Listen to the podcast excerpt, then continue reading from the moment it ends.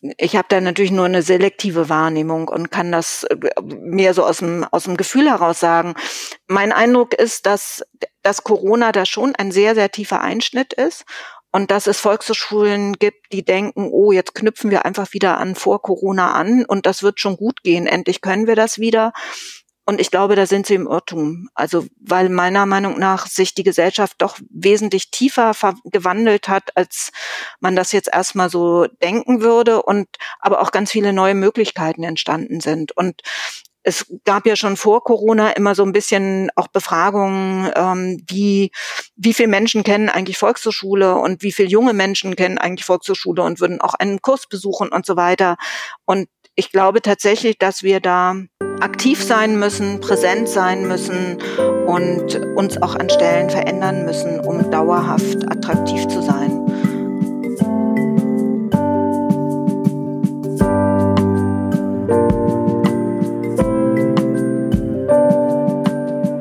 VHS Cast, der Podcast zu digitalen Themen in der Erwachsenenbildung.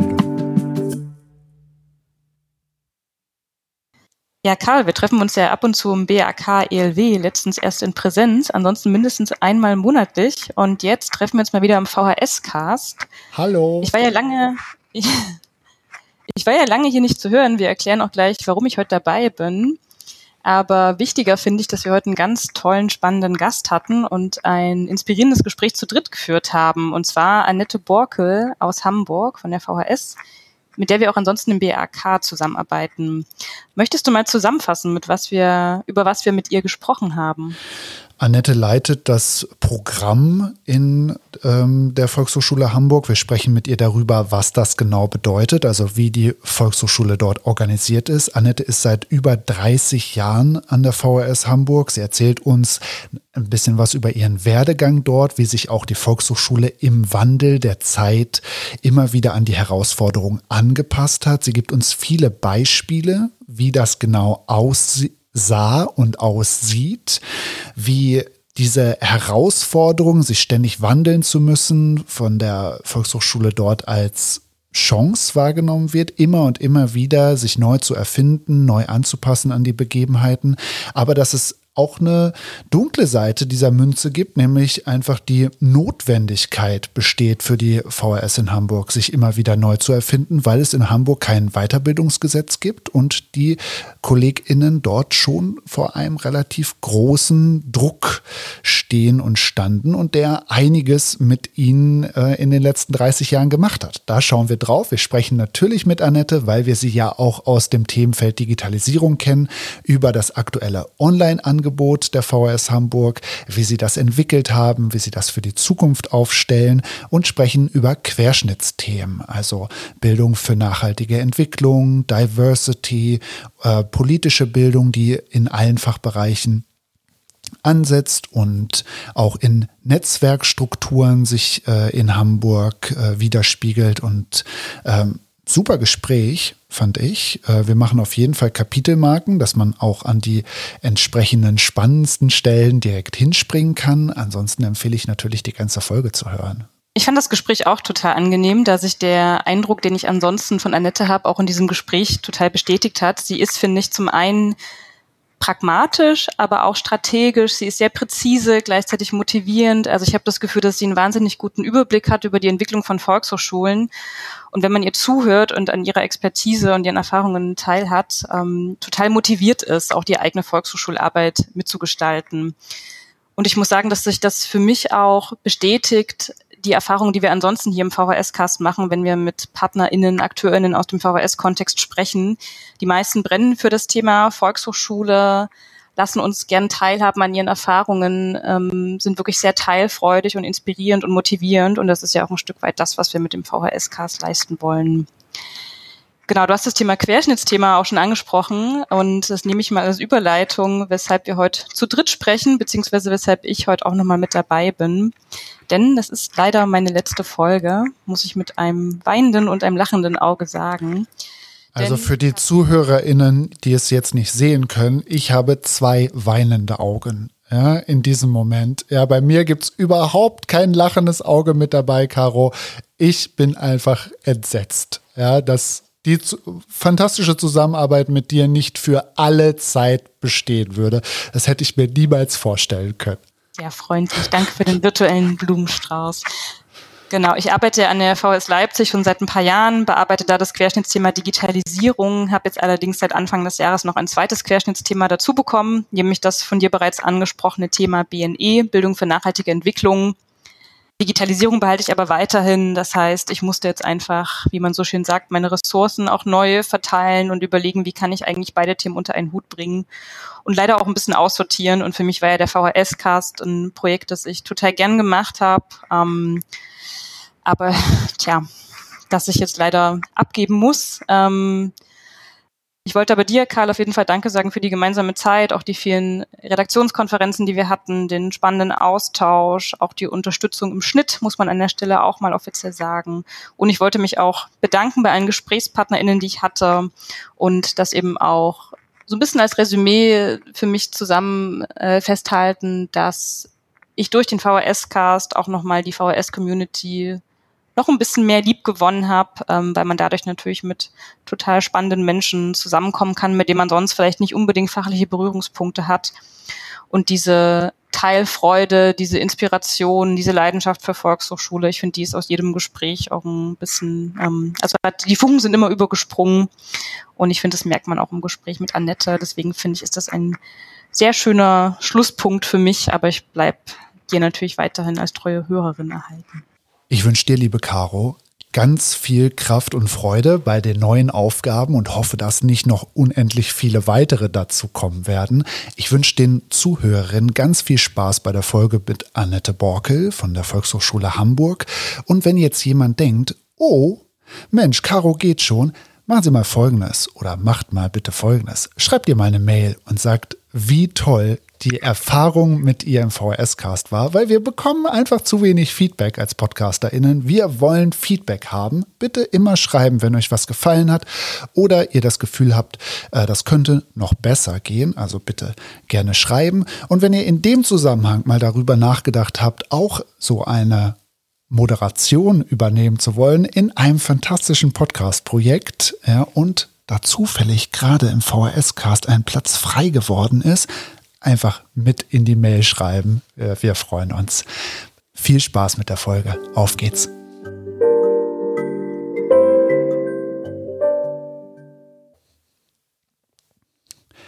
Hallo und damit herzlich willkommen beim VHS-Cast. Hallo Caro. Hallo Karl, wir haben uns sehr, sehr lange nicht gehört hier im Podcast. Ja, wir beide kommen hier zusammen in eine Folge, in die wir gemeinsam vorbereitet haben und gemeinsam moderieren werden. Wir haben eine fantastische Gästin dabei aus einer fantastischen Stadt, der schönsten Stadt Deutschlands. Ja. Wir haben Annette Borkel aus Hamburg von der Volkshochschule Hamburg heute am Start. Sie ist hier zugeschaltet und wir werden gemeinsam mit ihr über alle möglichen Dinge sprechen, hauptsächlich die Frage, wie Querschnittsthemen wie Digitalisierung, Bildung für nachhaltige Entwicklung, Diversity die Arbeit der Volkshochschulen verändert haben, weil Annette kennt sich da extrem gut aus, denn sie arbeitet schon sehr lange für die Volkshochschulen. Und das hören wir gleich alles im Detail. Aber erstmal herzlich willkommen für alle, die uns und unsere Stimmen jetzt das erste Mal hören. Mein Name ist Karl Dampke. Ich arbeite für die Servicestelle Digitalisierung im Landesverband der Volkshochschulen hier im schönen Schleswig-Holstein und moderiere heute gemeinsam mit Caroline Bethke.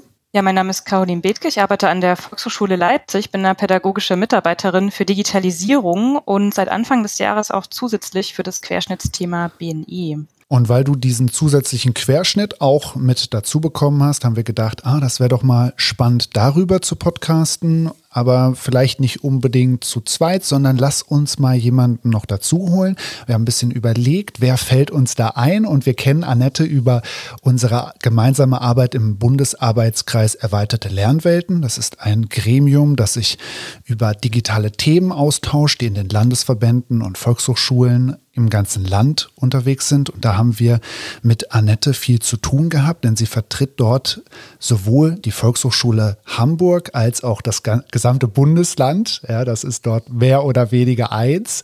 Und ähm, dann stand sie ganz weit oben bei uns auf der Liste an äh, potenziellen GesprächspartnerInnen. Aber bevor wir jetzt noch weiter über dich sprechen, sprechen wir doch mit dir. Annette, erstmal Hallo und herzlich willkommen. Ja, hallo ihr beiden. Ich freue mich hier zu sein und vielen Dank für die Einladung. Annette, ich habe es ja eben schon mal so ganz ähm, dezent anklingen lassen. Du bist wirklich schon lange bei den Volkshochschulen, das wusste ich, aber als wir uns jetzt in Frankfurt getroffen hatten, hast du eine Jahreszahl gesagt, ja, die mich da doch ein bisschen erstaunt hat. Wie lange bist du denn schon bei den Volkshochschulen? Ja, das traue ich mir kaum zu sagen, wirklich. Damit bin ich tatsächlich inzwischen auch in, in der Hamburger Volkshochschule die Dienstälteste. Ich glaube noch nicht an Jahren die Älteste, äh, aber die Dienstälteste. Ich habe tatsächlich 1992 über eine ABM-Stelle angefangen. Und was eine ABM-Stelle ist, wissen heutzutage kaum noch Menschen. Das stammt noch aus der Zeit, als der Akademikerschwemme, wie das so charmant hieß, und wo man versucht hat, Arbeitsplätze, geförderte Arbeitsplätze Plätze für arbeitslose Akademiker zu finden. Und das waren sogenannte Arbeitsbeschaffungsmaßnahmen. Und das war mein Glück, weil ich darüber in die VHS gekommen bin. Und da hast du mit allen möglichen angefangen, Mädchen für alles und mhm. hast Programm organisiert oder hat man dir da schon einen sinnvollen Job zuteilen können? da habe ich tatsächlich einen super Job gehabt, weil das war zu einem Zeitpunkt, als die Volkshochschule immer noch in einer sehr großen Aufbruchstimmung war. Nämlich ähm, wir sind 1989 von einem Teil der Schulbehörde in einen Landesbetrieb umgewandelt worden. Und das Ganze stand so unter dem Motto Betrieb statt Behörde. Und äh, da waren ganz viele Veränderungen und eine, wirklich eine große Aufbruchstimmung mit verbunden. Und ich hatte die Chance, genau zu dem richtigen Zeitpunkt anzufangen und ähm, habe ganz viele Möglichkeiten gehabt, neue Aufgaben, äh, neue Formate, neue Ideen zu entwickeln. Und genau das war mein Job. Also ich war nicht in einem bestimmten, einem bestimmten Bereich zugeordnet, sondern ich sollte ein Schwerpunktthema entwickeln, was so eine Aufbruchsstimmung und Impulse in die ganze Volkshochschule setzen sollte. Wir haben uns auch gefragt, was steht denn eigentlich heute auf deiner Visitenkarte und in Relation zu dem, was du gerade beschrieben hast, wie du angefangen hast an der VHS, ähm, kannst du mal so zwei, drei Schwerpunkte, Meilensteine hervorheben, was du in den letzten 30 Jahren an der VHS Hamburg gemacht hast und wie du da hingekommen bist, wo du heute bist? Ja, das war eben dieses Schwerpunktthema, das hieß Stadt macht Pläne und hat sich mit Stadtentwicklung und auch schon damals mit Nachhaltigkeit beschäftigt. Ähm, und dann war es aber so, dass es dann, das war für ein Jahr konzipiert und dann stand plötzlich der kaufmännische Leiter vor mir und sagte, wir kriegen noch ein zweites Jahr und äh, gefördert. Und damit habe ich dann einen internationalen Kongress für die Volkshochschulen organisiert zur Gesundheitsbildung mit der WHO zusammen und mit einem super Team aus den Volkshochschulen. Also ich war da nur sozusagen die Ausführende. Aber das war mein Beginn in die Gesundheitsbildung, die damals gerade erst wirklich an den Volkshochschulen richtig Fahrt aufgenommen hat. Und dann habe ich wieder politische Bildung gemacht, dann habe ich wieder Gesundheitsbildung gemacht und immer sehr übergreifend gearbeitet, weil ich eben nicht aus so einer ganz spezifischen Fachrichtung kam und bin auch relativ schnell, damals hatten wir noch, ähm, ja, wie soll man das sagen, demokratischere Strukturen. Es durfte immer ein gewähltes äh, Mitglied der Mitarbeitenden in die Leitung mit hinein. Und das war ich tatsächlich für ein paar Jahre. Und ähm, dadurch hat sich das relativ früh, obwohl ich keine Leitungsfunktion hatte, entwickelt, dass ich auch in der Leitungsrunde mit war. Und ähm, über verschiedene Stationen inzwischen, wir kommen ja nachher ein bisschen noch zu dem Thema Organisationsentwicklung, weil wir tatsächlich ja in Hamburg ein bisschen anders aufgestellt sind als andere Volkshochschulen, bin ich aber inzwischen doch schon etliche Jahre Programmleitung. Das heißt, wir haben eine zentrale Programmabteilung mit 26 Personen mit unterschiedlichen Aufgaben, nicht Stellen, Personen. Und damit planen wir das gesamte offene Programm für die Hamburger Volkshochschule. Und die Abteilung leite ich und ähm, bin damit ein bisschen, leider ein bisschen weiter weg von Inhalten und mehr so in Struktur und, und ähm, ja, Leitungsfragen involviert. Das ist ein super spannender Aspekt und ich glaube auch etwas, was euch ziemlich einzigartig macht in Hamburg, diese Trennung von der Programmarbeit und dem operativen Geschäft, dem Durchführen in euren zahlreichen Außenstellen und in den Volkshochschulen Standorten über Hamburg verteilt. Da müssen wir gleich auf jeden Fall nochmal äh, drüber sprechen, weil das hat natürlich riesige Auswirkungen darüber, wie ihr Themen setzen könnt ja, und wie ihr auch mit Querschnittsthemen umgeht. Ähm, das super, super spannend. Äh, wenn du nochmal so über deine persönliche, private Beziehung mit der Volkshochschule äh, nachdenkst, bist du auch jemand, die persönlich total gerne ähm, in Volkshochschulkursen und in anderen äh, Angeboten von euch lernt und weiterlernt? Also da habt, habt ihr ja auch wirklich ein Riesenangebot, aus dem du schöpfen könntest. Ja, also das muss man ja wirklich sagen. Das ist natürlich auch der Großstadt geschuldet, dass wir einfach dadurch so viel vorhalten können.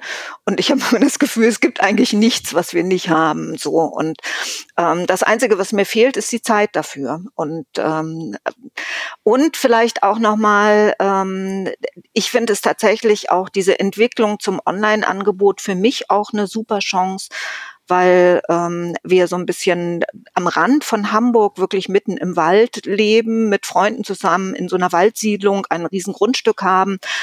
Ähm, aber eben dadurch für mich, wenn ich irgendwo hinfahren muss, das immer ein Angang ist. Wir haben, als wir in die Digitalisierung eingestiegen sind, mal mit Stefan Will eine Customer Journey gemacht in Fulda. Da hatte er zu eingeladen mit Personas. Und ich habe gedacht, ich wäre eine super Persona. Äh, nämlich genau dieses Entfernung spielt keine Rolle, wenn das Online-Angebot möglich ist. Und von daher genieße ich das wirklich auch sehr, dass ich zu fast allen Themen irgendwas online machen kann. Was ist denn gerade etwas, was du jetzt lernst, was du noch nicht kannst? Also was ich tatsächlich regelmäßig mache, ist Feldenkreis online. Da habe ich mir eine kleine Ecke hier eingerichtet und montags abends verschwinde ich da immer hin und mache einen Online-Feldenkreiskurs mit. Und das finde ich super. Aber es gibt natürlich noch viel, viel mehr, was ich nicht kann. Ja, Nette, du hast ja gerade schon das Online-Angebot angesprochen und dass du da selber auch affin bist und Erfahrungen gesammelt hast. Ähm, so wie ich die VS Hamburg wahrnehme, habt ihr ein sehr breites Online-Angebot. Ähm, kannst du was dazu sagen, wie sich euer Online-Angebot in den letzten Jahren vielleicht auch nach Corona entwickelt hat? Also sowohl was die Anzahl der Online-Kurse betrifft, aber vielleicht auch, wie sich das inhaltlich ausdifferenziert hat. Mhm. Hm. Wenn ich da danach gefragt werde, dann äh, sage ich immer gerne zwei Zahlen, weil die so schön plastisch sind. Vor Corona hatten wir eine Adobe Connect Lizenz. Nach Corona haben wir 600 Zoom Lizenzen. So und um mal so diese Entwicklung, da, da wird einfach schon ganz viel deutlich an so einer Stelle. Und ähm, und haben natürlich auch Kurse in der VHS Cloud, äh, die, die wir dann mit Big Blue Button auch machen oder wo wir Kurse haben, die in Zoom laufen, aber die Cloud noch nebenher auch genutzt wird. Aber das macht so die Dimension dessen, ähm, was sich natürlich bei allen über Corona entwickelt hat. Bei uns vielleicht ein bisschen konsequenter als bei anderen, weil wir wirklich sehr schnell ins, Umle ins Online umgeschaltet haben und ähm, gesagt haben, das ist jetzt eine Lernkurve für uns als Organisation, für die Kursleitenden und die Teilnehmenden. Und die haben wir versucht, alle mitzunehmen und haben wirklich gesagt, so jetzt, das ist jetzt unsere Herausforderung, die wir angehen und ähm, sind dann wirklich über ein halbes Jahr lang eine reine Online-Volkshochschule gewesen und haben nicht immer wieder bei jedem Angebot überlegt, machen wir das in Präsenz und wann können wir wieder in Präsenz gehen, sondern wir haben gesagt, solange wir nicht sicher wissen, dass wir Präsenz machen können, sind wir online. Also haben das so ein bisschen umgekehrt und das hat ganz viel Energie freigesetzt. Was, glaubt, äh, was glaubst du, wo habt ihr diese Energie hergenommen oder diese Klarheit in der Entscheidung und das dann auch konsequent durchzuziehen? Glück, Wahnsinn. Münze geworfen? bisschen, bisschen Glück, weil wir wussten ja alle nicht, wie es sich wirklich äh, mit Corona entwickeln würde und sind am Anfang von ein paar Wochen ausgegangen so. Ähm, und dann haben einige das sehr forciert, zu denen habe ich auch gehört. Wir hatten dann einen neuen IT-Leiter, der den Weg mitgegangen ist, während unser vorheriger aus sicherlich auch nachvollziehbaren Gründen gesagt hat, Zoom nur über meine Leiche. Und der Neue, der hat an seinem ersten Tag, äh, ist er mit uns in, in so eine Klausur gegangen und ich habe gesagt, die Klausur ist erfolgreich, wenn er mir am Ende sagt, wir setzen auf Zoom. Und dann hat er gesagt, ja, das machen wir jetzt. Es war sein erster Arbeitstag.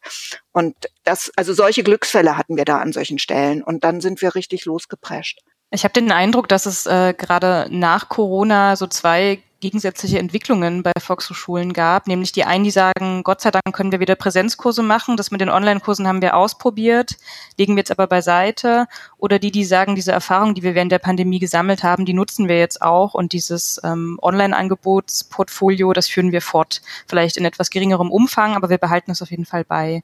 Jetzt höre ich bei dir so ein Stück weit raus, ihr behaltet es bei, ihr habt Erfahrungen gesammelt. Kannst du eine Momentaufnahme machen, wie groß zum Beispiel der Anteil aktuell eurer Online-Kurse ist und vielleicht auch eine Prognose wagen, wie sich das weiterentwickeln wird? Also wir, wir fragen untereinander regelmäßig Prognosen ab und liegen immer daneben. Und ähm, diese Entwicklung zu sagen, super, wir können endlich wieder Präsenz machen, die haben wir auch. Also ne, es ist nicht so, dass wir jetzt sagen, wir wollen jetzt eine Online-Volkshochschule werden, sondern es gibt ein großes Bedürfnis danach, Präsenz äh, durchzuführen. Aber wir gehen felsenfest davon aus, dass wir mit einem nicht unerheblichen Teil auch online bleiben werden und vielleicht wieder ganz neue Sachen noch zusätzlich dazu entwickeln werden. Im Moment sind wir so bei 25 Prozent. Und eigentlich ist unser so Einschätzung, dass wir über alles vielleicht bei 20 Prozent bleiben werden. Das wird noch ein bisschen abschmelzen, aber wir werden äh, sicherlich sowas in der Kante bleiben.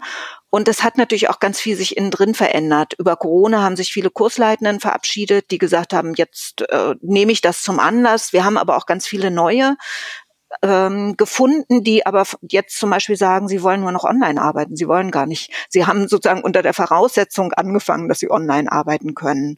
Und das nicht unbedingt, weil sie woanders wohnen, sondern weil sie auch nicht in Hamburg eine Stunde zu ihrem Kurs fahren wollen. Oder sich so gut eingerichtet haben, dass sie sagen, das wollen sie jetzt auch weitermachen und ihre Teilnehmenden schätzen das auch. Also so wir gehen jetzt mal so von 20 Prozent aus. Das ist aber in den einzelnen Bereichen durchaus unterschiedlich. Ja, da wollte ich nämlich gerade nachfragen, weil es ist ja bestimmt nicht so, dass 20 Prozent über all eure Angebote, über all eure Fachbereiche hinweg sind, sondern das sind bestimmt ziemlich spezielle Bereiche, wo es nicht so leicht ist, äh, einen Raum für zu finden oder vielleicht auch dir das die Nachfrage zwar da ist, aber nicht so groß, dass sich das lohnt, in jedem Stadtteil zu machen. So, kannst du da so eine grobe Einschätzung geben, was sich da besonders äh, erfolgreich vermarkten lässt als Online-Kurs? Also ganz sicher die Sprachen und das ist ja eine Erfahrung, die auch an vielen Stellen gemacht äh, wird und dann vor allem immer diese kleinen, die Susis, also die die selten unterrichteten äh, Sprachen. Da sind wir wirklich in manchen Sprachen rein online und ähm, das ist auch super, weil wir dadurch eine Progression ähm, in den Stufen machen können, die die sonst überhaupt nicht möglich wäre. Aber es gibt wirklich auch, also ich hatte ja jetzt schon diesen Feldenkreiskurs erwähnt, auch der Gesundheitsbereich hat durchaus einen großen einfach ein großes Auswahlprogramm. Es gibt eben den Yogakurs in Präsenz und es gibt den Yogakurs online oder es gibt das autogene Training in Präsenz und es gibt es online. Also es ist wirklich so, dass wir in breiten Standardbereichen sagen, wir können beides anbieten. Und die Teilnehmer können sich dann entscheiden, was sie haben wollen. Auch im Kulturbereich gibt es nicht so sehr Theater oder Musik. Da ist so ein bisschen die, sind so ein bisschen die Grenzen des Online-Unterrichtens. Aber äh, auch bei Zeichnen und Malen und bei anderen Sachen gibt es durchaus weiterhin auch Online-Angebote, die sich sehr bewährt haben. Oder Literatur ist so ein ganz typisches äh, Online-Angebot. Auch die Schreibwerkstätten äh, sind sehr gut online angenommen. Wo es weniger funktioniert, ist bei der politischen Bildung, außer bei Vorträgen. Wir haben vor Corona fast gar keine Vorträge gemacht, weil wir damit in diesem Riesenangebot in Hamburg, äh, das haben wir gar nicht entsprechend beworben bekommen.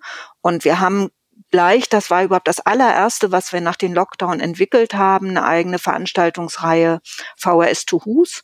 Und das war eben eine Vortragsreihe, wo, die wir ganz intensiv begleitet haben als im Prinzip eine Fortbildung am lebenden Objekt, sowohl für Teilnehmer als auch Kursleitende als auch uns.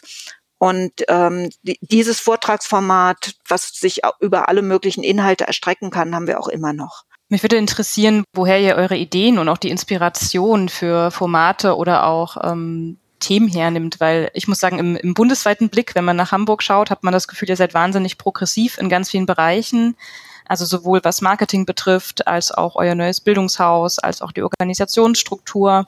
Und ähm, ja, einige Volkshochschulen schauen, glaube ich, äh, neidisch auf Hamburg. Und was, was denkst du, woran liegt das? Sind das einfach die Menschen, die bei euch arbeiten, die einfach kreativ sein wollen, die gute Ideen haben? Kommen eher Kursleitende auf euch zu? Also woher kommen, kommen eure Ideen? Oder ist das nur die Außenwahrnehmung, Annette? Und eig eigentlich sitzt der. Ein gutes Marketing. genau, ein gutes Marketing in die VHS-Welt hinein. Na klar gibt's immer, also aus meiner Sicht jetzt auch Sachen, wo wir durchaus noch äh, große Entwicklungsbedarfe haben. Aber was bei uns vielleicht so ein bisschen so ist, also einmal, ähm, wir haben kein Weiterbildungsgesetz in Hamburg und das unterscheidet uns ja von vielen anderen Bundesländern. Das hat den Vorteil, dass wir eine institutionelle Förderung bekommen, die einfach über eine Ziel- und Leistungsvereinbarung geregelt wird, die aber sehr grobmaschig ist. Und wir müssen nicht überlegen, können wir dieses Angebot denn überhaupt abrechnen? So, das macht erstmal ganz, setzt ganz viel Möglichkeiten frei. Es ist aber auch eine Gefahr, weil, und das haben wir eben 2005 erlebt, weil es eben dadurch auch keine gesetzliche Regelung zur Förderung der Weiterbildung gibt. Und wir sind 2005 in schwieriges politisches Fahrwasser geraten mit einer Regierung in Hamburg, die Weiterbildung nicht sehr geschätzt hat und uns sehr dramatisch gekürzt hat. So, also und da hatten wir keinen Schutz, weil es eben kein Weiterbildungsgesetz gab. So, aber an vielen Stellen nützt uns das, wie gesagt, auch, weil wir dadurch viel freier in, im Handeln auch sind. Dann haben wir, das muss man auch wirklich sagen, wir haben einen großen ökonomischen Druck weil wenn man wir damit argumentieren wir gerne auch an unsere äh, Geldgeber, dass wir, wenn man sich andere Großstädte vergleicht, haben wir eine relativ niedrige Weiterbildungsdichte und eine relativ niedrige Förderung. Aber dieser Druck setzt natürlich auch Energie frei, muss man ehrlicherweise sagen, weil wir einfach immer sehr gucken müssten, wie können wir am Markt agieren und wie finden wir eine Nachfrage und wie können wir auch damit einen ausgeglichenen Wirtschaftsplan aufstellen, weil wir äh, wirklich unsere Kurse auch umsetzen können und damit wirklich auch Einnahmen bewirtschaften können.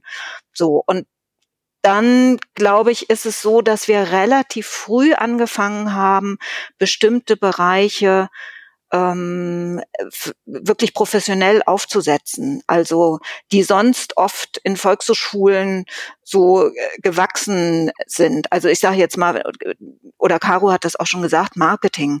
Wir haben wirklich ein, ein sehr agiles Marketing-Team und das sind ganz, ganz überwiegend gelernte Marketingleute, die für einen bestimmten Aspekt des Marketings stehen und dieses Know-how wirklich mitgebracht haben.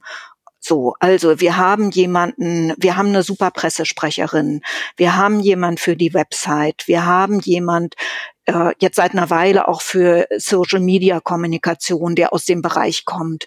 So und das finde ich merkt man an vielen Stellen, dass man einfach mit Leuten, die das, die diese Erfahrung vielleicht auch noch aus anderen Tätigkeitsfeldern mitbringen und das dann bei uns einsetzen, dass man da wirklich ganz viel auf die Beine stellen kann. Und ein bisschen ähnlich ist es bei uns auch im IT-Bereich, wenn ich das mit anderen Volkshochschulen vergleiche. Wir haben ein relativ großes die Kollegen werden jetzt aber trotzdem sagen, die Erwartungen an sie sind auch riesig. Aber wir haben ein relativ großes IT-Team, was rein für die Organisation zuständig ist, also nicht für die Angebote. Und auch da zum Beispiel haben wir jetzt gerade, sind wir dabei, einen eigenen SharePoint auf die Beine zu stellen. Sowas, das, das kann man nur mit professionellen Kollegen in den Bereichen. So. Und aber auch in den anderen Bereichen und natürlich sage ich jetzt auch mal, auch in der Programmabteilung haben wir einfach super Leute, die sehr agil sind, die Lust haben auf den Job, die einfallsreich sind. Und wir haben auch tolle Kursleiter. Das hat natürlich auch ein bisschen was mit der Großstadt zu tun. Ja, das ist sicherlich auch eine der zentralen Herausforderungen, äh, die richtigen Leute zu finden, sowohl für die ähm, äh, sowohl auf Mitarbeiter als auch auf Kursleitungsebene. Euch fällt es da schwer oder leicht oder ähm, trotz, trotz oder wegen der Großstadtlage? Das hat sich verändert. Also ich habe ja jetzt schon mit den 90er Jahren angefangen und, und den vielen Akademikern und nicht beschäftigten Lehrenden, die froh waren, wenn sie zumindest an der Volkshochschule äh, was machen konnten. Und heute wissen wir alle, dass es einen Arbeitnehmermarkt gibt. Und von daher ist das jetzt natürlich nur schon auch bei uns eine große Herausforderung. Und wir haben das erste Mal äh, eine Situation, dass auch Hauptamtliche wieder gehen. Das kannten wir vorher gar nicht. Und denen stehen einfach so viele Möglichkeiten offen. Und wir äh, haben auch aber intern die, die äh, Leitlinie, dass wir sagen, wir wollen ihnen das auch ermöglichen. Also wir wollen nicht da irgendwie im Weg stehen und gute Leute sozusagen äh, äh zwingen dazu zu bleiben, sondern wir freuen uns auch, wenn dass da so viel in Bewegung kommt. Und wer weiß, wo es für Netzwerke wieder gut sein kann. Wie haben sich denn in deinen Augen die Kompetenzprofile verändert von Kursleitungen, aber auch von Mitarbeitenden so im Laufe der letzten Jahrzehnte? Also was wünscht ihr euch denn von Personen, die für euch, mit euch arbeiten? Also ich glaube, jetzt, wenn ich jetzt erstmal mit den Mitarbeitenden anfange, dann würde ich sagen, wir sind ähm, entpädagogisiert an vielen Stellen. Als ich angefangen habe, gab es einfach die Verwaltung und die Pädagogen in, bei den Mitarbeitenden. Und selbst der Direktor war ein Pädagoge so. Und ähm, das hat sich sehr verändert. Also inzwischen ist es wirklich so, wirklich, sagen wir mal, richtige Pädagoginnen gibt es bei mir in der Abteilung. Und dann haben wir noch eine, eine andere Abteilung, die für den ganzen Bereich Grundbildung, Auftragsmaßnahmen, äh, Deutsch als Fremdsprache zuständig ist. Da natürlich auch. Aber in den anderen Bereichen, Karl hat das vorhin schon mal so gesagt, die Regionen, wir sagen dazu Vertrieb, da brauchen wir kein pädagogisches Fachpersonal. Da brauchen wir Leute, die super in der Organisation sind, die vielleicht auch noch ein bisschen Öffentlichkeitsarbeit können, die ähm, so einen Gestaltungswillen haben.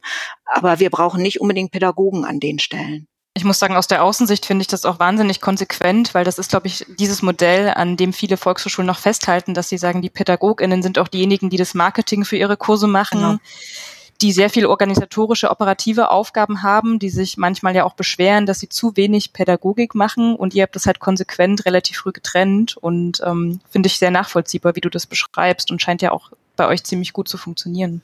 Also wenn ich das jetzt mir vorstelle, heißt das, eure Programmabteilung setzt sich zusammen oder mit den 26 Leuten, die dort arbeiten, baut ein fantastisches Programm ja, in all seiner Vielfalt. Und das wird dann in im Vertrieb, also in den einzelnen Standorten eins zu eins ausgespielt und dort halt umgesetzt und angepasst. Oder wie organisiert ihr diesen ähm, diese Zusammenarbeit, ja, dass das inhaltliche ähm, quasi zentral passiert und dann in der Umsetzung, ähm, dass es da Gibt es da eins für alle oder wird das angepasst, dass es in Ottmarschen was anderes gibt als äh, in Eimsbüttel? Ja, da, da sprichst du einen ganz wichtigen Punkt an und der auch durchaus eine Herausforderung ist, weil das gehört auch zu unserer Struktur. Die finanzielle Verantwortung liegt im Vertrieb. Das heißt, ähm, die haben bestimmte Einnahmesolls, die sie erwirtschaften müssen, um ihr Budget zu erreichen und sagen natürlich, das können wir nur erreichen, wenn ihr uns hier den Laden entsprechend füllt, die Regale mit Angeboten so. Und ähm, das ist ein Aushandelsprozess, den wir jedes Jahr machen. Also wir kriegen sozusagen Bestellzahlen, äh, was der, die einzelne Region braucht, um ihre Einnahmevorgaben erfüllen zu können. Und da verhandeln wir dann immer noch mal ein bisschen, weil wir manchmal andere Ideen haben. Und dann sind wir natürlich auch in Planungsgesprächen und versuchen das in enger Abstimmung zu machen, weil wir haben zwar den inhaltlichen Blick, aber die einzelne Region, die ja eine Größe wie eine äh, großstädtische Volkshochschule hat, die wissen natürlich viel besser vor Ort Bescheid, was sie da für ein Publikum sitzen haben und was im Einzelnen dann wirklich auch gebraucht wird. So und von daher ist es schon so, dass wir die Planung von beiden Seiten angehen und die, dieses Wissen auch brauchen, um eine gute Planung machen zu können und da vernetzt arbeiten. Aber was glaube ich, wirklich der große Vorteil dieser Struktur ist, ist, dass wir mit der Ressource Kursleitende ganz anders umgehen können, weil wir da wirklich gucken können, wir haben hier eine gute Kursleitung mit einem super Konzept und dann sagen wir, das können wir dahin und dahin und dahin anbieten, aber auch nicht an sechs Standorte, weil dann äh, machen die sich gegenseitig zu viel Konkurrenz. Aber wir, wir haben einen besseren Überblick über das, was wirklich möglich ist und können gezielter Innovationen auch entwickeln. Und wir sind natürlich auch fachlich äh, einfach mehr drin, weil wir, weil die einzelnen Kollegen sich wirklich ganz auf diesen Aspekt auch konzentrieren können. Ähm, das klingt ja sehr beeindruckend, wie ihr das strukturiert habt. Mich würde mal interessieren, wie seid ihr dahin gekommen zu diesem Aufbau, zu dieser Organisationsstruktur, die ihr aktuell habt und ja, wie funktioniert das? Ja, also sagen wir mal, das ist, war keine freie Wahl, muss ich ganz ehrlich sagen, sondern das war wirklich, ich hatte ja schon das Jahr 2005 als ein für uns sehr dramatisches Jahr erwähnt und das war, als wir über verschiedene Organisationsentwicklungen mit KPMG und Roland Berger äh, aus der Politik den Auftrag bekommen haben, ein Drittel unseres Personals einzusparen. Und das war die Struktur, die wir dann entwickelt haben, mit der wir gesagt haben, wir, wir entvölkern die Regionen um das pädagogische Personal und machen diese zentrale Programmplanung und können dadurch effektiver arbeiten. Am Anfang mit auch weniger Output und dann haben wir uns aber ziemlich schnell auch gesteigert und eher noch mal mehr auch äh, produziert, als wir vorher überhaupt produziert haben. Also das war keine freie Wahl und es war auch umstritten und wir mussten richtig Personal abbauen, die dann äh, sich anders orientieren mussten. Ähm, und das war ein sehr schmerzhafter Prozess, der nicht äh, freudig bei vielen war.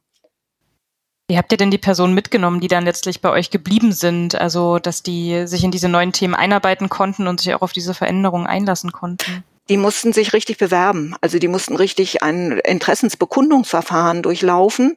Und ähm, auch das war natürlich total bitter, wenn dann plötzlich Kollegen zueinander in Konkurrenz geraten um die Stellen, die bleiben können. So, also ein alles kein schöner Prozess, das muss man wirklich definitiv so sagen. Und ähm, ich kann mir auch vorstellen, dass es auch heute Kolleginnen gibt, die sagen, das ist nicht die Idealstruktur. Ich selber finde sie richtig, aber ähm, es gibt sicherlich auch andere Meinungen dazu. Und dieser Veränderungsprozess ist ja letztlich jetzt auch nicht abgeschlossen. Wir haben ja schon die Querschnittsthemen angesprochen, zum Beispiel BNE. Es kommen andere gesellschaftliche Herausforderungen auf Volkshochschulen zu. Wie geht ihr denn jetzt mit Veränderungen um und auch ähm, Querschnittsthemen? Also wenn neue dazukommen, andere relevant werden, wie implementiert ihr die bei euch? Das ist natürlich auch immer ein bisschen unterschiedlich und hängt von den gerade vorhandenen Möglichkeiten auch ab. Aber zum Beispiel Diversity als Thema, da habe ich tatsächlich die Möglichkeit bekommen, eine Viertelstelle äh, zu besetzen. Und da schon eine Weile vor Corona, da hat eine, eine Kollegin, die, die da in dem Bereich sehr viel Kompetenzen mitgebracht hat, erstmal ein grundlegendes Konzept entwickelt. Und die ist dann aber in Mutterschutz gegangen und inzwischen habe ich eine, wollte dann auch in die Aufgabe nicht zurück. Inzwischen haben wir aber eine andere sehr rege Kollegin, die das weiterentwickelt hat und auch, vielleicht kommen wir zu dem Thema noch, wir haben ja auch eine Strategieentwicklung VHS 2025 durchgeführt, die in einer Bürgerschaftsdrucksache, in einer Senatsdrucksache geendet hat. Und da ist Diversität oder Vielfalt der Volkshochschule ein ganz wichtiges Standbein mit. Und da hat die Kollegin Nana Kinz wirklich auch ganz viel Anteil dran und sehr tolle Sachen entwickelt. Und wir haben gerade diese Woche zum Beispiel ein Barcamp bei uns durchgeführt, ähm, das sich sowohl an die Mitarbeitenden als auch an die Kursleitenden gerichtet hat. Wir hatten 107 Anmeldungen dafür, was ja auch toll ist für so ein Thema und haben wirklich einen Tag lang zu ganz unterschiedlichen Aspekten von Vielfalt an Volkshochschule gemeinsam gearbeitet. Das ist eine äh, Sache, damit umzugehen. Gut, Digitalisierung, dass man da auch Ressourcen braucht, um das voranzutreiben, das muss ich, glaube ich, gar nicht sagen. Wir sind hoffentlich nächste Woche in Bewerbungsgesprächen, um eine Digitalisierung, eine zusätzliche Digitalisierungsstelle bei uns zu besetzen. Aber es ist tatsächlich auch so, dass ich in der Abteilung etliche Kolleginnen habe, die da durchaus auch viel Kompetenzen mitbringen. Du hast gerade das Barcamp zu Diversity äh, genannt. Ich weiß, ihr habt vor vielen Jahren schon mal ein Open Space äh, veranstaltet zu allen ähm, zu Strategiefragen und zur Ausrichtung. Jetzt hast du gerade euren Strategieentwicklungsprozess 2025 angesprochen. Das klingt für mich, als wäre das so eine ziemlich ausgewogene Mischung von Dingen, die also von oben vor ähm, gegeben werden oder wo man irgendwie wie bei dem Strategieentwicklungsprozess sagt, wir müssen das jetzt machen, Leute. Ja, 25 steht vor der Haustür. Jetzt ähm, alle bitte zusammenkommen. Aber mit immer der Perspektive drin, dass da viel Beteiligung mit drin ist in den Prozessen. Barcamps und Open Spaces sind ja Formate, die gezielt so gemacht sind, damit halt viel, ne, viel aus ähm, äh, dem Kreis der KollegInnen äh, kommen kann. Wie setzt sich das so zusammen? Wie kriegt ihr das hin, das ausgewogen zu gestalten? Und was sind dann die Ergebnisse oder das, äh, das was am Ende dabei rauskommt, wie jetzt zum Beispiel in eurem Strategieentwicklungsprozess? Es ist eine Herausforderung, das gut hinzukriegen. Und ähm, das hängt natürlich auch, sagen wir mal, mit der Tiefe der dessen, was man an Maßnahmen entwickeln will. Die haben ja ganz unterschiedliche Ebenen. Wir brauchen Maßnahmen, die sehr nach innen wirken und wo die Kolleginnen das Gefühl haben, genau das wollen sie auch vorantreiben und das ist super, dass das jetzt auch verschriftlicht ist und sozusagen als, als Ziel da auch formuliert ist. Und wir haben gerade jetzt in der Strategieentwicklung aber auch immer das Ziel vor Augen gehabt, eine Senatsdrucksache daraus zu machen, um in die Politik hinein ganz anders auftreten zu können. Und dazu muss man wissen, dass wirklich Senatsdrucksache ein, ein sehr besonderes Instrument ist. Die letzte Senatsdrucksache, die es gegeben hat zum Thema VHS in Hamburg, war 1989 als eben diese Entscheidung gefallen ist, äh, Betrieb statt Behörde. So, also eine ganz wegweisende Grundsatzentscheidung und dass wir jetzt eine weitere Senatsdrucksache auf den Weg gebracht haben und letztes Jahr auch veröffentlichen konnten, ist wirklich ein Riesenerfolg. Und da sind auch solche kleinen Stellschrauben, aber für uns sehr wichtige Stellschrauben mit drin, dass unsere, unser die, die Verbreitung von Volkshochschule an die wachsende Stadt gekoppelt ist. Also wir haben einen Punkt da drin mit reingebracht, bringen können, dass wenn Hamburg wächst, auch die Volkshochschule wachsen muss. Und das ist für uns ein Riesenschritt, dass sowas festgeschrieben ist und vom Senat unabhängig von einer zukünftigen Regierung auf den Weg gebracht worden ist. Also diese sehr unterschiedlichen ähm, Tiefen der Maßnahmen sind eben in diesem, in diesem Entwicklungsprozess mit drin. Du musst nochmal für ignorante Nicht-Hamburger wie mich äh, erklären, was eine Senatsdrucksache ist, weil ich stelle mir da so eine Zeitung vor, die im, Sen ne, im Senat oder äh, im in verschiedensten Rathäusern ausliegt, kann man sich dort durchlesen. Aber wenn man dir jetzt zuhört, ist das ein Gesetz? Ist das äh, etwas dazwischen? Wird das abgenickt? Ähm, und wie, welche Verbindlichkeit hat das? Also erstmal, das ist keine Zeitung, aber alle Senatsdrucksachen sind öffentlich zugänglich. Also es gibt eine Website, auf der sie eingesehen werden können. Und ähm, das ist ja schon mal äh, was anderes, als wenn irgendwo im stillen Kämmerlein was gemacht wird. Und eine Senatsdrucksache ist tatsächlich verbindlich. Das hat der Senat entschieden. Und das ist dann auch im weitesten Sinne unabhängig von der jeweiligen politischen Konstellation. Also zum Beispiel bei uns ist absehbar, dass bei den, nach den nächsten Wahlen unser Schulsenator nicht wieder antreten wird. So, das ist der dienstälteste Schulsenator ever in, in der Bundesrepublik. Und ähm, wir wissen ja nicht, wer dann kommt. So, ne? Und der, der ist aber an Grundsatzentscheidungen in so einer Senatsdrucksache auch gebunden.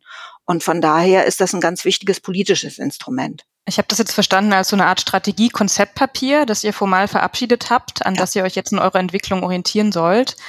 Nun habe ich den Eindruck, dass das viele Volkshochschulen machen, irgendeine Art Konzeptpapier schreiben, Strategien verschriftlichen mit Maßnahmen, mit Zielen, mit Visionen. Und oftmals scheitert es ja ein Stück weit an der Umsetzung, weil es vielleicht keine Ressourcen gibt oder es ist nicht wirklich klar, wie man das wirklich über Maßnahmen umsetzt. Hast du vielleicht einen Tipp für andere Volkshochschulen, wie man so einen Prozess angehen kann, wie man, wie man das am besten umsetzt? Wir hatten das Glück, dass dieser, dass dieser Impuls zu der Senatsdrucksache, also oder zu diesem Prozess auch aus der Behörde von Anfang an mitgetragen wurde. Also von sozusagen in Hamburg ist es durch den Stadtstaat so, es gibt einen Senator und es gibt einen Staatsrat, was dann glaube ich in, in Flächenländern der Staats, äh, der, wie heißt der dann, Staatsminister? Nee, egal, Staatssekretär, genau, der Staatssekretär ist. Und der hat uns von Anfang an sehr unterstützt in diesem Prozess und gesagt, ihr braucht das jetzt. So. Und ähm, das ist natürlich schon mal eine super Voraussetzung, auch wenn vielleicht jetzt nicht jedes, jede Maßnahme unbedingt bei ihm in oberster Priorität gewesen ist.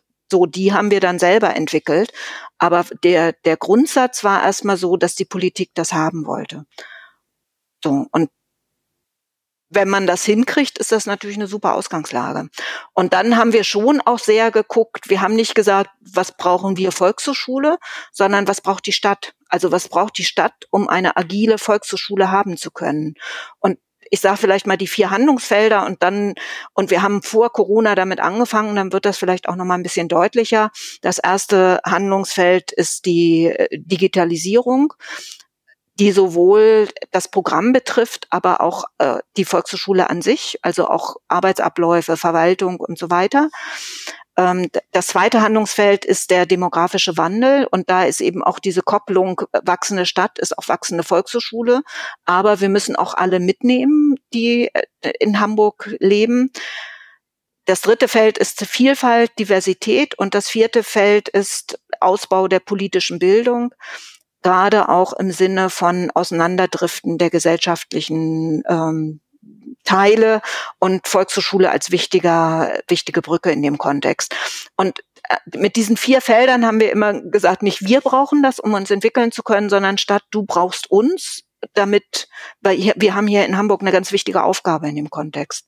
Du hast vorhin auch schon öfters über Netzwerke gesprochen und jetzt in dem Zusammenhang, wo du diese Handlungsfelder beschreibst und eure strategische Ausrichtung in dem Bereich, denke ich ja auch sofort, das werdet ihr sicherlich nicht alles alleine machen und nicht alles in Kursen und Vorträgen und Workshops unterbringen, sondern das ist natürlich etwas, was sich in Netzwerken, gemeinsamen Projekten äh, und Initiativen widerspiegelt. Ähm, da habt ihr auch einige spannende Entwicklungen in den letzten Jahren gehabt. Hast du da zwei, drei Beispiele, wie sich so eine konkrete Netzwerkarbeit ähm, jetzt koppelt mit eurer Strategie und euren Handlungsfeldern? Mhm. Also erstmal muss man natürlich immer sagen, Netzwerkarbeit macht Arbeit. Ne? Das wissen wir ja alle. Das, das macht unglaublich viel Arbeit und man muss da wirklich richtig auch Zeit und Energie reinstecken, sonst funktioniert das nicht. Und man muss auch immer man kann nicht alles, alle Netzwerke, die sinnvoll wären, auch wirklich pflegen, sondern man muss sich wirklich auch entscheiden. Und ähm, wir haben im Jubiläumsjahr 2019 sind wir wie viele andere auch 100 Jahre alt geworden ein für uns sehr tolles Instrument entwickelt. Das heißt, äh, wir haben eine Veranstaltungsreihe entwickelt und haben gesagt, das ist ein Geschenk, das wir Hamburger Volkshochschule den äh, Hamburgern und Hamburgerinnen machen eine kostenlose Veranstaltungsreihe, die heißt Komplizen für die Zukunft. Und wir besuchen Akteure in Hamburg, wo wir sagen, die sind extrem wichtig und können uns interessante Dinge erzählen für eine zukünftige äh, Stadtgesellschaft. So. Und das ist auf der einen Seite sozusagen das Geschenk, das wir denen gemacht haben. Auf der anderen Seite ist das aber ein ganz tolles Instrument, um Netzwerkarbeit zu machen, weil wir natürlich immer gucken, wen wollen wir da besuchen? Und wir haben die Regel, dass das auch wirklich jemand aus der Volkshochschule begleitet, also nicht ein, einfach sozusagen ein Kursangebot ist. Und dass wir versuchen, möglichst weit oben in der jeweiligen Organisation auch zu landen und einen möglichst vertraulichen Rahmen zu entwickeln für wirklich Gespräche, die nicht einfach äh, Öffentlichkeitsarbeit sind. Und das gelingt an ganz vielen Stellen. Und wenn wir jetzt interessante Kooperationspartner irgendwo treffen, dann haben wir immer etwas, was wir ihnen als erstes anbieten können und sagen können, wollen sie nicht Komplize werden? So. Und das ist wirklich was, das, was wir inzwischen verstetigt haben, weil es so super funktioniert und wir inzwischen sogar andersrum Anfragen kriegen ähm, von Akteuren, die sagen, wir würden auch gerne Komplize werden. So. Und du sagst dann, ich komme gerne vorbei zum Kennenlernen, ich bringe 50 Freunde mit, ja, Bürgerinnen und Bürger so viele nicht, sondern wir sagen eben okay. wirklich, es muss ein intimes Gespräch bleiben können. So, ne? Und ähm, aber wir kommen auf jeden Fall vor Ort und wir wollen nicht uns irgendwo anders treffen, sondern wir wollen wirklich da sein und wir wollen auch, sagen wir mal, die richtigen Ansprechpartner auch haben. Das ist eine Möglichkeit, aber es gibt natürlich äh, ganz viele andere. Wir arbeiten eng mit dem Mediennetz in Hamburg zusammen, was ein toller Zusammenschluss im Rahmen der Digitalisierung ist. Wir ähm, haben auch einen Zusammenschluss mit Einrichtungen aus der Behindertenhilfe, die ein Programm machen, mit denen wir regelmäßig zusammensitzen und überlegen, wie wir unser Programm durchlässiger gestalten können und wie wir zusammenarbeiten können. Wir haben ganz viele Kooperationen auf Stadtteilebene. Also es gibt ganz unterschiedliche Netzwerke. Du hast am Anfang des Gesprächs ja angesprochen, dass du die 90er Jahre als Aufbruchsstimmung für Volkshochschulen erlebt hast. Mich würde total interessieren, gerade mit deinem äh, langen Blick auf die Volkshochschulzeit, wie du die aktuelle Situation von Volkshochschulen eigentlich so einschätzt. Hast du das Gefühl, es gibt gerade wieder eine Aufbruchsstimmung unter Volkshochschulen? Ist es vielleicht eher eine Konsolidierungsphase oder eine Phase der Neufindung? Was ist da so dein Blick darauf, wie Volkshochschulen gerade positioniert sind in der Gesellschaft? Ich habe da natürlich nur eine selektive Wahrnehmung und kann das äh, mehr so aus dem, aus dem Gefühl heraus sagen. Mein Eindruck ist, dass, dass Corona da schon ein sehr, sehr tiefer Einschnitt ist und dass es Volkshochschulen gibt, die denken, oh, jetzt knüpfen wir einfach wieder an vor Corona an und das wird schon gut gehen. Endlich können wir das wieder.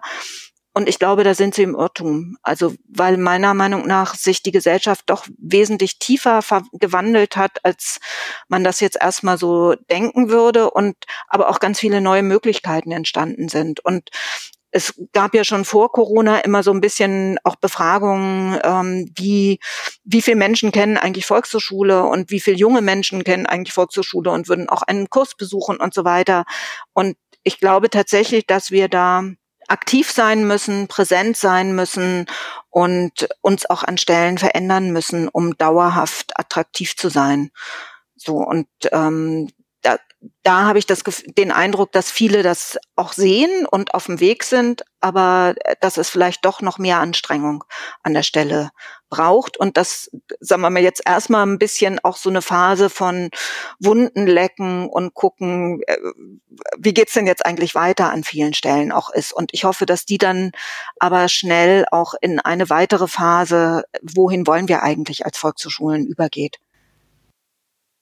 Hast du denn ein persönliches Ziel für deine letzten verbleibenden Jahre an der VHS, was du gerne noch erreichen würdest? Also mit welchem Gefühl, mit welcher, mit welchem Ergebnis du gern deinen NachfolgerInnen äh, die VHS Hamburg übergeben möchtest? Na, bei uns ist es tatsächlich so, dass wir äh, viel des Moment also auch in den internen Abläufen neu denken.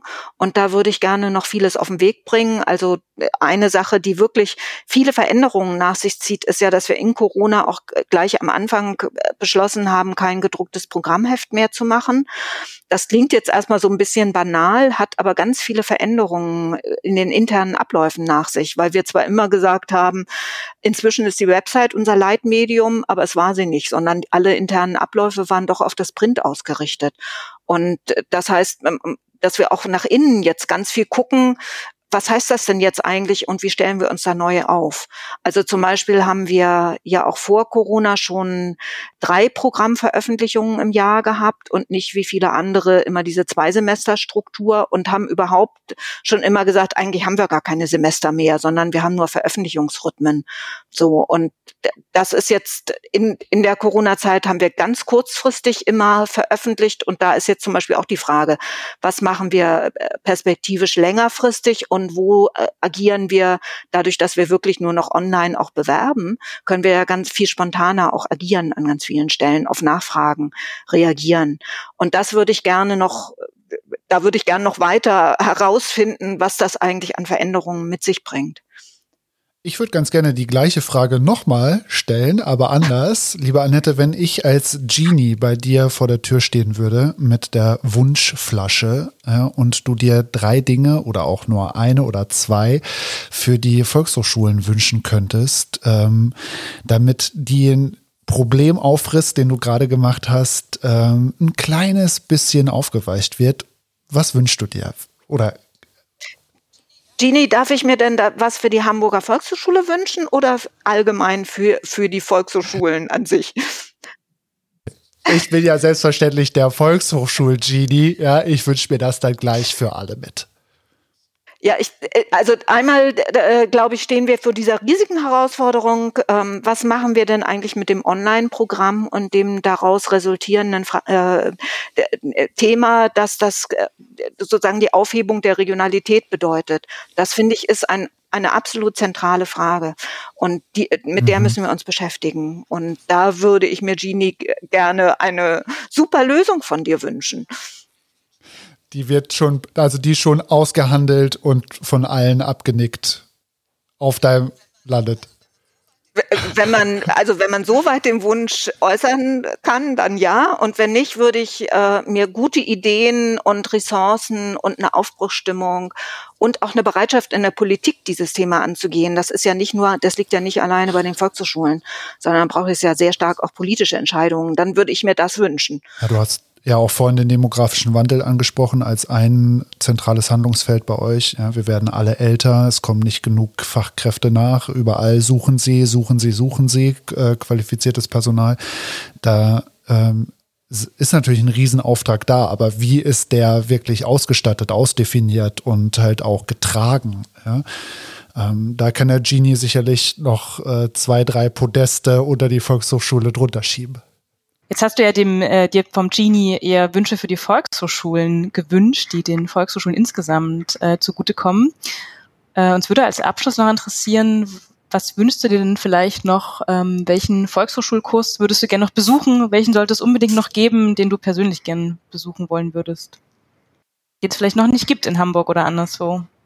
Also einen, den es noch nicht gibt, äh, da ehrlich gesagt, da fällt es mir gerade schwer, da, weil, weil wenn ich wirklich in das Programm gucke, ähm, äh, dann gibt es wirklich fast alles. Aber, und mein Problem ist eher, dass ich die Zeit brauche, um äh, solche Angebote auch besuchen zu können. Und da freue ich mich total drauf, die Zeit wieder mehr zu haben. Aber ein ich habe ja das Glück, dass ich sehr an der Quelle bin und wenn ich glaube, dass es ein Thema und einen Kurs gibt, den wir unbedingt ins Programm haben sollten, dann kann ich da jetzt ja bei den Kolleginnen mal fragen, ob es da nicht Chancen gibt, den unterzubringen und vielleicht auch noch zu sagen, und am besten wäre es, wenn es in der ersten Märzhälfte stattfinden würde, weil da hätte ich Zeit. Also von daher jetzt wirklich so ein Thema, was ich, was es noch nicht gibt, fällt mir ehrlich gesagt nicht ein. Für mich ist eher so der Punkt, dass ich mich wahnsinnig darauf freue, nicht mehr so eng getaktet irgendwann zu sein in der, in der Zeitplanung und einfach mehr Interessen wieder nachgehen zu können und da finde ich, bietet aber die Volkshochschule wirklich wahnsinnig viele Anknüpfungspunkte. Wir sagen vielen, vielen lieben Dank, Annette, dass du dir die Zeit genommen hast, so ausführlich über die ganzen Themen zu sprechen. Die, wir haben ja auch einige davon nur angeschnitten. Ja, wir müssen auf jeden Fall noch ein bisschen im Nachgang Sachen sammeln, die wir in unsere Folgenbeschreibung in die Show Notes verlinken können. Ich würde da super gerne die Senatsdrucksache zum Beispiel drin haben und zwei, drei Empfehlungen zu euren Projekten, die ihr gerade macht. Ja, und natürlich äh, zu eurer Webseite und allem. Also das wird sich dann in der Folgenbeschreibung finden, dass man da noch einmal nachstöbern und nachschauen kann und sich ein bisschen vertieft äh, in dem, was wir jetzt angerissen haben. Wir drücken die Daumen für alles, was jetzt kommt. Ja, und äh, dass du die losen Enden zusammenbekommst, äh, die du gerade angesprochen hast. Und wünschen dir und auch den Zuhörenden eine tolle Zeit, viel Spaß und bis zum nächsten Mal. Tschüss. Tschüss. Tschüss. Und vielen Dank, dass ich hier sein durfte. Danke fürs Gespräch. Danke dir.